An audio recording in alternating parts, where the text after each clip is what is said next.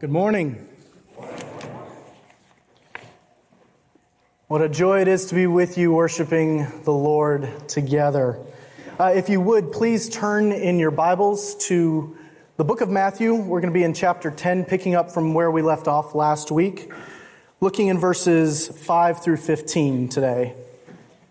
If you're using a Pew Bible, you can find this text on page 815. And while you're looking that up, I want to ask a few questions to you this morning, okay? In Genesis, God gives commands and details on how to build an ark. So I want to ask you this Have you built your ark yet? No? I did mine last week, okay? In the Exodus story, God commands his people to paint the blood of a ram across the doorposts. If I came to your house after this today, would I see blood on your doorposts? No, probably not. Mine does have it. I'm following faithfully. In Ezekiel 43, verse 22, God gives a command that on the second day there should be a sacrifice of a male goat without blemish. Okay, I haven't done that in a while. But if you haven't built your ark yet, if you haven't painted the blood of a ram on your doorposts, if you haven't sacrificed a goat, then I want to ask you can you call yourself a true Christian? It's in the Bible. Can you call yourself a true Christian? Surely you understand that we don't need to build an ark or any of those things, but I use outlandish examples here to get to a larger issue. It's a mistake that many of us at times have made when we read Scripture.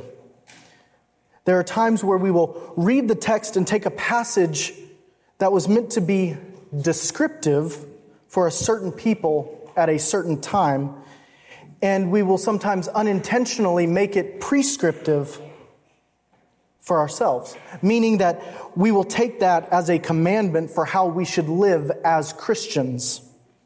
And while I think we accidentally make certain texts prescriptive, I think our intention is to try to be obedient, but not understanding the differences will often misguide us in our pursuit to serve faithfully.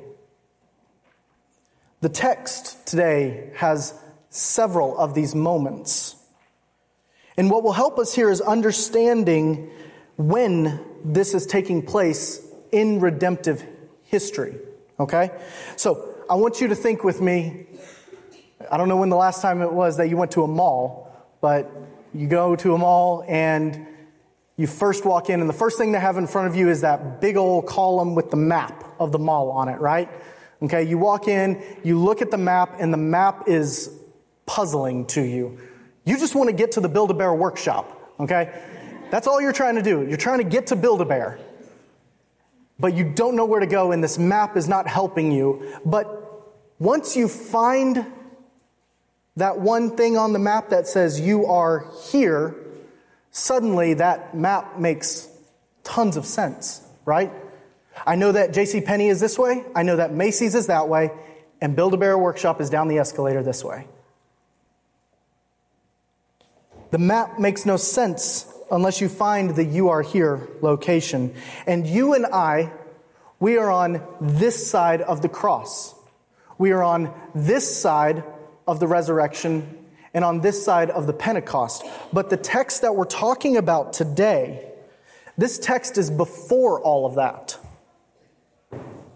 If you've been following along with us as we've worked our way through Matthew, what you'll see happening today is a transition taking place. Through chapter 10, Jesus' ministry has been a declaration of who he is, what kind of power he has, the authority that's been given to him, and the purpose of his mission. Between the end of chapter 9 and starting here in chapter 10, as Henry mentioned last week, we now have this shift. Okay? Now we begin to see a preparation phase begin to happen in which Jesus is sharing his authority with his disciples. Let's go to the Word. Matthew chapter 10, verse 5. These twelve Jesus sent out, instructing them Go nowhere among the Gentiles, and enter no town of the Samaritans, but go rather to the lost sheep of the house of Israel. And proclaim as you go, saying, The kingdom of heaven is at hand.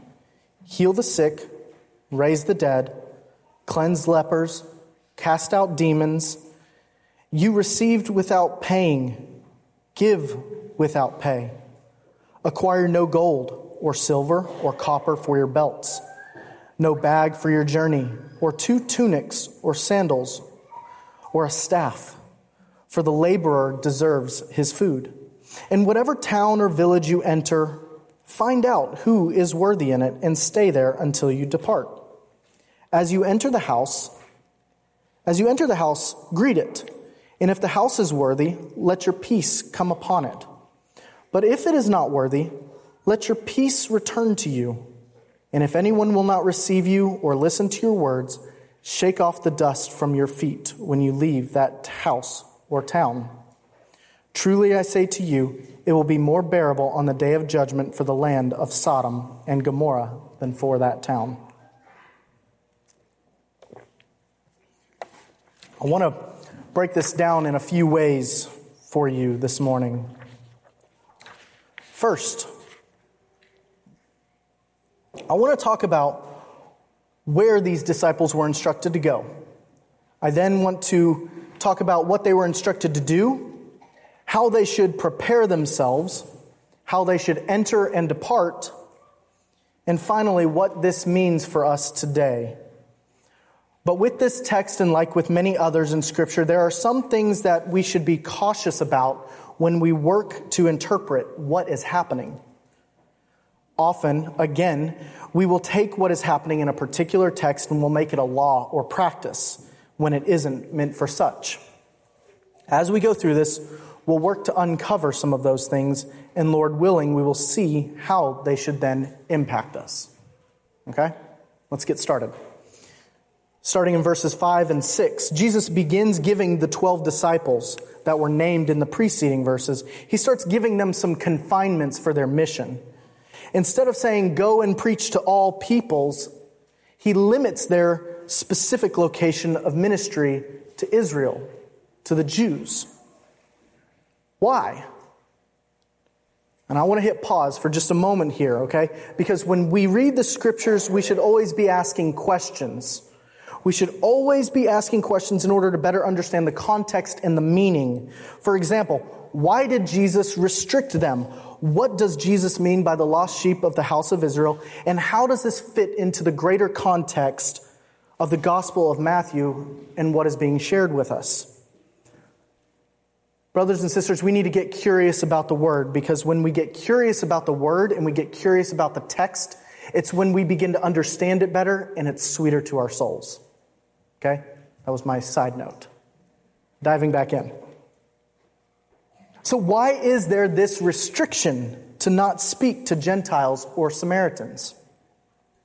In Matthew's gospel, it seems that Gentiles and Samaritans alike have both welcomed and been positively affected by Jesus' ministry. In Matthew chapter 2, after Jesus is born, he's welcomed by Magi who were not even from Israel. Chapter 4 says that his fame spread throughout all of Syria, and many were being healed. Chapter 8 shows a Roman soldier appealing to Jesus for the healing of his servant. So, if they've all been positively influenced and impacted in some form or fashion by Jesus, why limit the disciples to the ministry of only the Jews? Even later in this chapter, in verse 18, he explicitly says that he's sending them to the Gentiles at some point. So why not now? Does this not stand in stark contrast to the Great Commission of chapter 28? It's important, again, to remember that these events are happening prior to the completion of Jesus' mission here on earth. This command to go to the lost sheep of Israel, it was a command to seek after all the Jewish peoples. Jesus, after all, was a Jew by lineage. He's the great son of David. He's the fulfillment of prophecy to be his people's king and savior. For the Jews, he was their long anticipated redeemer they had been waiting for for so long. Isaiah 49 verses 1 through 6 gives us a great picture of this. In that passage, Israel is called upon as God's servant, but it's the true Israel in Isaiah 49, which we are now seeing fulfilled in the person of Jesus. He represents true Israel and begins his ministry by looking to restore them. By looking to restore them to what they were always meant to be. And it would be through the nation of Israel that Christ would come. It is at this point in the history of salvation, Jesus' mission was to the house of Israel. The same people group that had been preserved, protected, and provided for throughout all of the Old Testament, Jesus was now fulfilling that mission first. And Paul understood this. He understood it well. Paul mentions in Romans chapter 1 verse 16, for I am not ashamed of the gospel, for it is the power of God for salvation to everyone who believes, to the Jew first and also to the Greek. After this initial restriction of where they should go, Jesus begins to tell them in verses 7 and 8 what they should do. Though it's not said here in chapter 10, it's presupposed, like with John the Baptist in chapter 3, verse 2, and then with Jesus in chapter 4, verse 17, both being in the book of Matthew, that the word repent is actually a part of this command that is given. So it's safe to understand this as repent, the kingdom of heaven is at hand. This is a very important piece. Jesus' disciples had previously only been given authority to cast out demons and heal the sick in verse 1. But now Jesus adds on to that and instructs them to preach. The disciples' words that were spoken, coupled with the miraculous works they performed, would validate each other in the proclamation of the kingdom. I'll expound on that more in a little bit.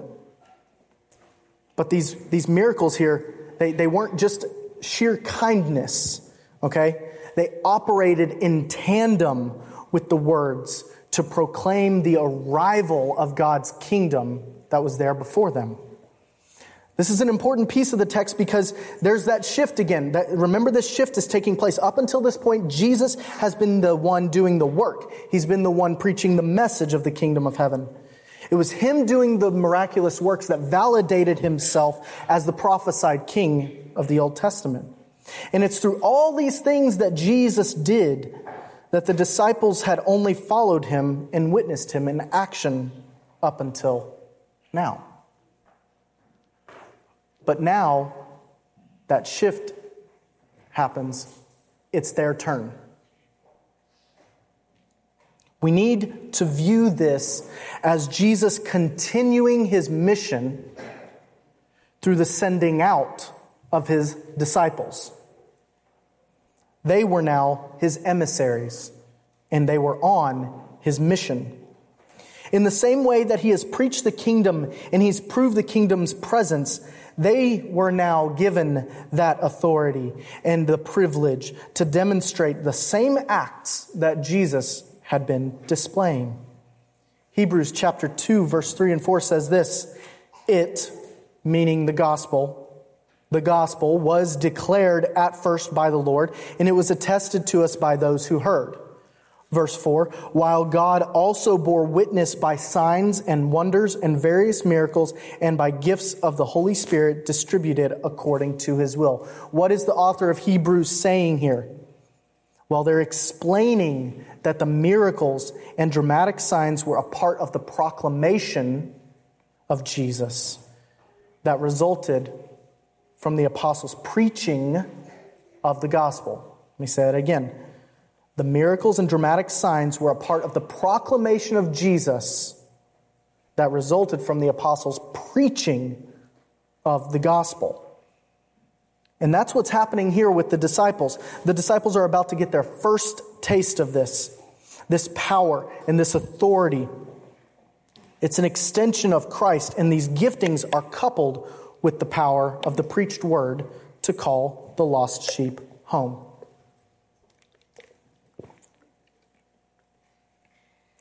As we move forward through verse 8 to 10, we see that as the disciples prepared to go, Jesus commanded them to do these works without pay and to take very little with them on their journey. So, another question we might ask does this mean that as Christians we're to live with nothing? Can I not have more than one shirt? This particular part of the text is sometimes used to establish an idea that Christians should not attain wealth or have possessions or experience any good gifts here on earth. And that, I believe, is a misuse of the text that impresses guilt upon others for having any, for having any of these things. But again, we need to look at the context of this text. These disciples were in training. This is their first mission. And I think there's a couple things Jesus was trying to train them in as they prepared to go. By reminding the disciples that they received without paying and that they should give without pay, what is it that they f- received freely that they must now give? Well, this mission, being an extension of Christ's mission to spread the gospel, they had freely been given that blessing of good news. And Christ is telling them now to reciprocate that. It seems that later on down the road, many would attempt to use the sharing of the gospel as a means of peddling money from others. That's why Paul talks in talks to the Corinthian church in 1 Corinthians 9:18 and 2 Corinthians 11:7. He talks to them about preaching the gospel to them freely without charge. The great authority and power to preach and heal and raise the dead and cast out demons could very well be a temptation to them to make some money. But those gifts were bestowed on them freely, and they were to use them freely. Next, by restraining the disciples in what to take, they weren't to exhibit or desire luxury as they learned to rely on God's providential hospitality through the works of others in this short mission. In doing so, it would have given them better opportunity to reach the lost and the lowly of the Jewish peoples. And it would train them to live with less, not procuring additional supplies and relying on the Lord's provisions through special encounters along the way. These were mission based commands with mission based goals. Not because Jesus thought that it was a bad idea to own more than one cloak or to have some money.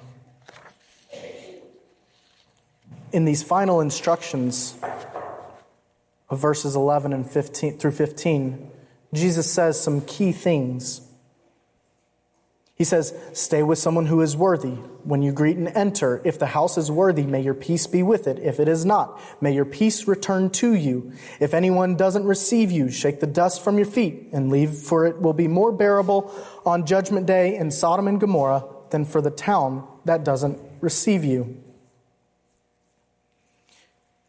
In a similar account in Luke chapter 10, Luke describes this person as a son of peace. And in church planting and in missions culture, sometimes this phrase, son of peace, is used as a way to gain access to a town or village. Missionaries are often taught that the first thing they should do upon landing in a mission field is to seek out this person of peace because they are spiritual people that God has prepared. But when we look at the context of this passage and the point of redemptive history at which this story is taking place, I don't think that that is what's happening here. We have to be careful about taking matters, again, that are descriptive and making them prescriptive for what we do. This word worthy here is referencing a faithful Jew who is open to the message of Christ and the ministry that is taking place. These faithful Jews that, these faithful Jews that they were going after, the disciples, they were part of the remnant of Israel with which God had made covenant with. And we can look at the examples of both Anna and Simeon in Luke chapter 2 to understand this a little bit more. At that time, Jesus was still a child and he was being presented at the temple. Luke describes Simeon as a man who was righteous and devout, waiting for the consolation of Israel. And the Holy Spirit was upon him. And it had been revealed to him by the Holy Spirit that he would not see death before he saw the Lord's Christ. And of Anna, it says that she would linger in prayer and worship and prophesy about God and the expectation of the redemption of Jerusalem.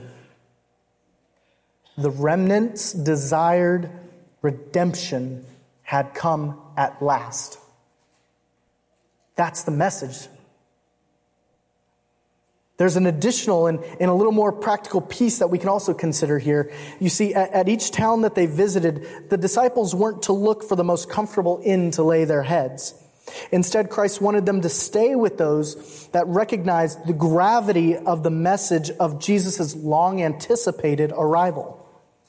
This would result in hospitality being given, late night gospel discussion, and strong discipleship relationships being formed along with Israel's faithful ones.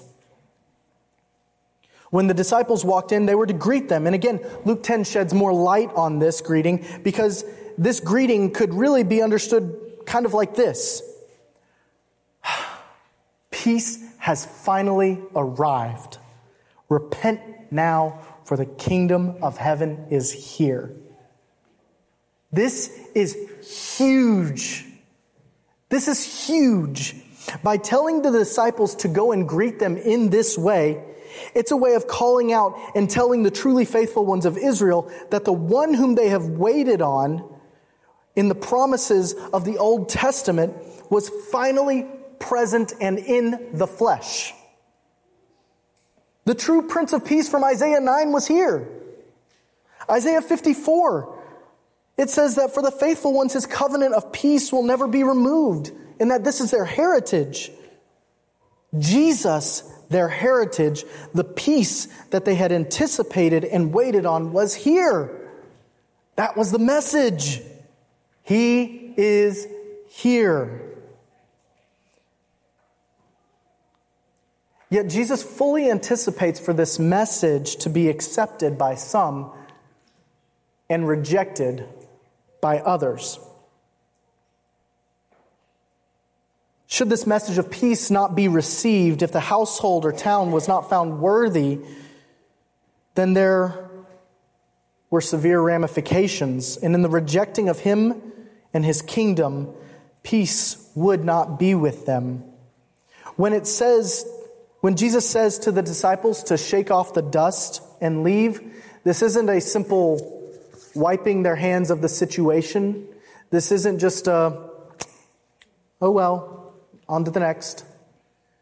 There's a huge symbolic thing happening here, okay? See, when, when devout Jews would travel through Gentile lands, upon leaving that land, they would customarily remove their cloaks and remove their sandals and shake off that dust.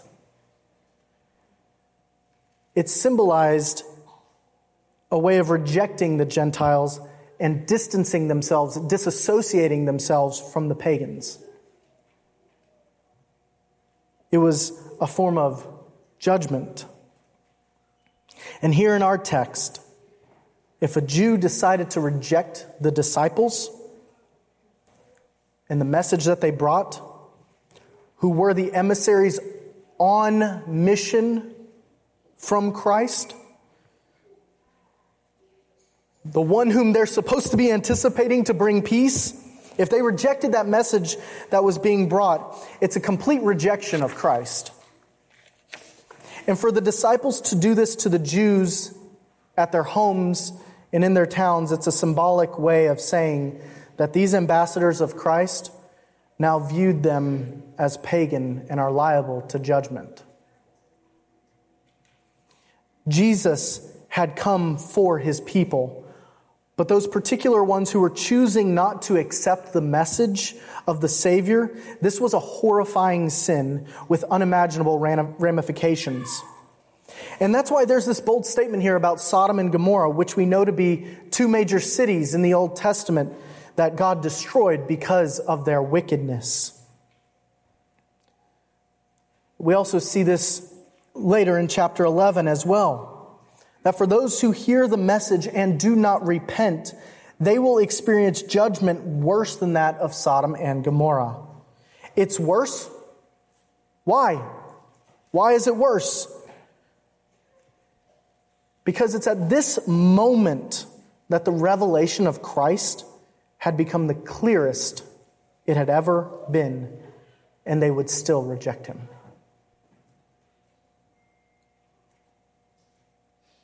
So, how should a very informative text like this work out in our lives as Christians?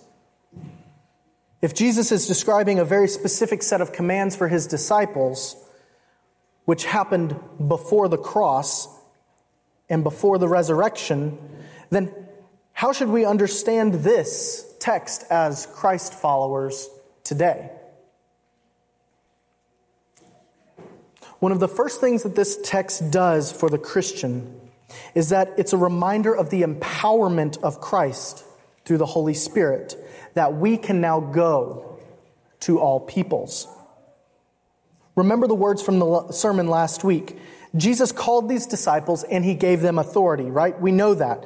He gave them authority. And for the disciples, this was their first great mission where they were to put the things that they had been taught and the words that they had been told to speak finally to the test. This was the time to put their faith into practice and doing so without the normal supplies that they thought they would need. It wasn't just picking up their stuff and following Jesus like they had been. No, this meant that they had to put into practice all the things that they had been watching and observing, and they had to put into practice the authority that had been extended to them. And for you and for I, who have been called and saved by Christ also, we too are empowered through the Spirit to do the same. In Acts chapter 1, before his ascension to heaven, Jesus said, It is not for you to know times or seasons that the Father has fixed by his own authority, but you will receive power when the Holy Spirit has come upon you, and you will be my witnesses in Jerusalem and in all Judea and Samaria and to the end of the earth. This mission that the disciples were on is similar to our mission now in seeking the lost. Though we are not limited to just Israel, because we have been called to all the nations. Christ is fulfilling his mission in reaching his lost sheep through you and through I. And that, that should make you smile. That should make you smile we are his ambassadors, his missionaries, his heralds. He uses us. And a small side note this should also remind us that we can't do anything apart from him. Apart from his granting of authority and power, the mission would not succeed. What about these demonstrations, though, of the supernatural? Right? How do, we, how do we reconcile? How do we deal with that? Well, at certain instances, the gospel can be spread wide through the Lord's work and display of miracles, which we observe in numerous instances in the New Testament, particularly when the message is introduced to a new community. However, the Lord also demonstrates his authority of his teachings through the ongoing life and ministry of the local church. This is evident in various aspects that sometimes I don't think we catch. These miracles, such as new birth and reconciliation and spiritual gifts and remarkable acts of generosity, all these things baffle the world. They baffle the world, and it leaves no other explanation except that these individuals are empowered by Jesus. If you are in Christ, if you have witnessed his power in your life, then it is in him that you should live and move, and you have authority as witness, as a witness to others about his mission to reconcile. May this stir in you an unshakable desire to lean into his word and to preach the gospel. This leads us to a second point that I think we can take from the text.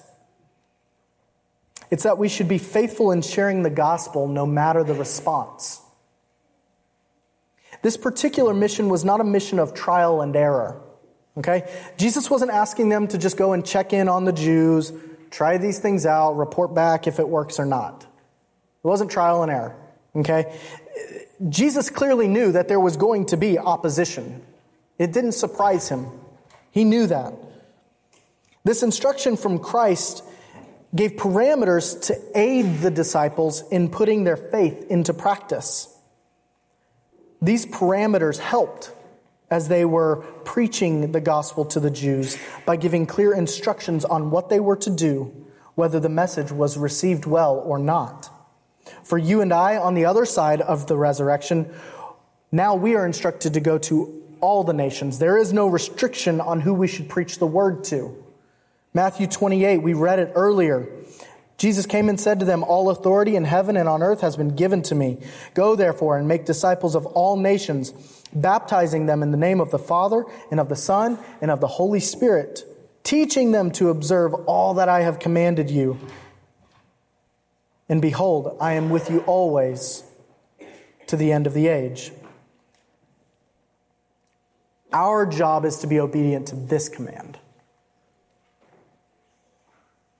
Our job is to be obedient to this command. Philippians 2 uh, verses 12 and 13 says, Therefore, my beloved, as you have always obeyed, so now, not only as in my presence, but much more in my absence, work out your own salvation with fear and trembling, for it is God who works in you, both to will and to work for his good pleasure. It is God who works in you, both to will and to work for his good pleasure. We are to go regardless of what others think of us for it is God who works in us. But it's so much more, too. There's so much more here. As, as Christ followers, we are all extensions of Him. We are walking extensions of Him.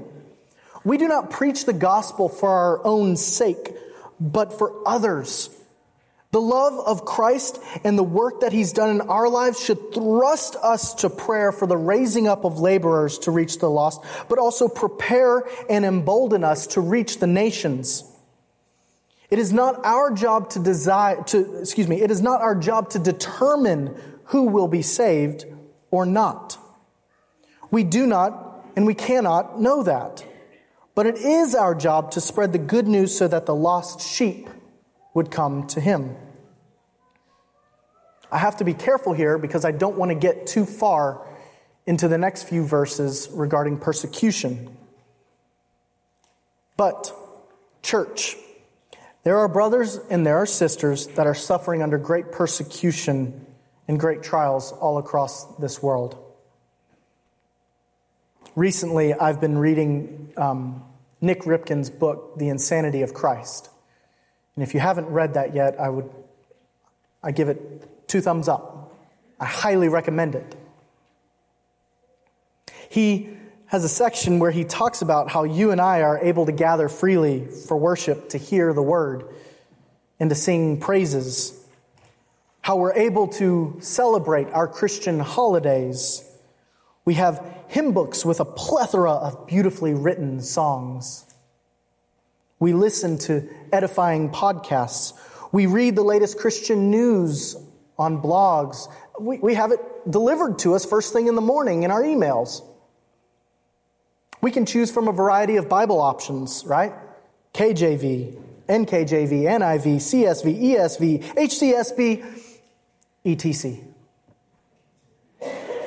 We can choose what style we want our Bible in thin line, study, journal, kids edition. The list goes on. We have all these things without persecution. But there are others in the world who struggle to even have one Bible. They have to rip it up into sections so that different parts of their underground churches can read at least a portion of God's Word. Read the portion, bring it back the next time they're able to get together and swap. Why do I say these things? I say this in hopes that the Word of God would remind us to be faithful in the preaching of His Word to the nations, to our neighbors, to our grocery clerks, to our waiters, our waitresses, our family, especially when we have so many tools at our disposal as compared to others around the globe. Brothers and sisters, we are just called to be faithful witnesses. Like the remnant of Israel and like the disciples in reaching out to them. It is not our job to pronounce eternal judgment on someone who doesn't accept the word of God. Many of us pray morning, noon, and night for our lost loved ones who still have yet to see repentance. We cry and we groan in anguish for the Lord to save them. And we wonder, what more can we do? We cannot change them. We cannot bring judgment upon them. So we must trust, trust, excuse me, so we must trust in the sovereignty of God and his eternal plan. We must continue being faithful. We must continue being faithful witnesses who never cease in preaching the gospel, no matter the response no matter the response. May this encourage you to continue being a faithful witness. The final point that I have for you today is that God will fulfill his promises. Seems simple, right? God will fulfill his promises. If you're not if you're not a believer, and you're here today, then I'd encourage you to pay special attention here. God will fulfill his promises. When we teach, uh, when we teach our kids in our dig and Sunday school classes, right? When we teach them in those classrooms, this is such a basic thing that we teach them, right? God always keeps his word. God will always fulfill his promises. He has all authority. He has all power. He is the creator of all things. These basic things, right? But even these most basic truths should really grip us as well and should remind us of his goodness. The Old Testament is filled with messages regarding the coming Messiah.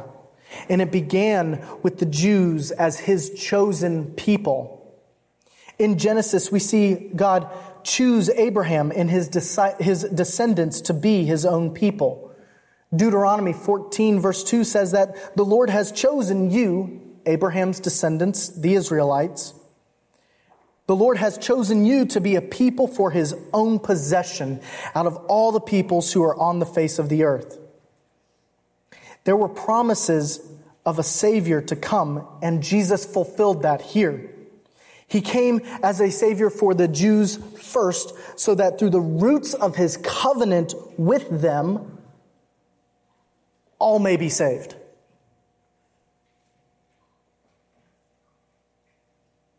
He came to the Jews first so that through the roots of his covenant with them all may be saved. We see this played out here in the sending of the disciples to the Jews first. What am I saying? I'm saying that for you and I today, this gospel is for all peoples. Recall the you are here location on the map.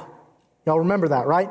We are on this side of the cross in time, and there is no one, not Jew or Gentile, that has priority over the other on this side of the cross.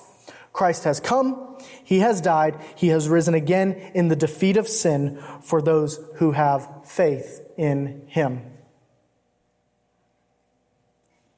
Brothers and sisters, in our text today, Christ was sitting front and center, front and center with the Jews. It was the clearest revelation he could give to them to be physically among them. Today, we have been blessed to have a more clearer revelation. Through the work of the Holy Spirit, we have His Word where we can see the larger picture of God's redemptive plan. And recall also what I said earlier God is revealing Himself more to us and displaying His authority in and through our church body.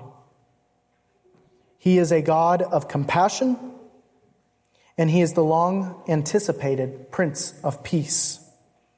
May we seek Him to experience this peace, to be emboldened by his power and authority to go to the nations and preach and preach this message of great hope and of great peace.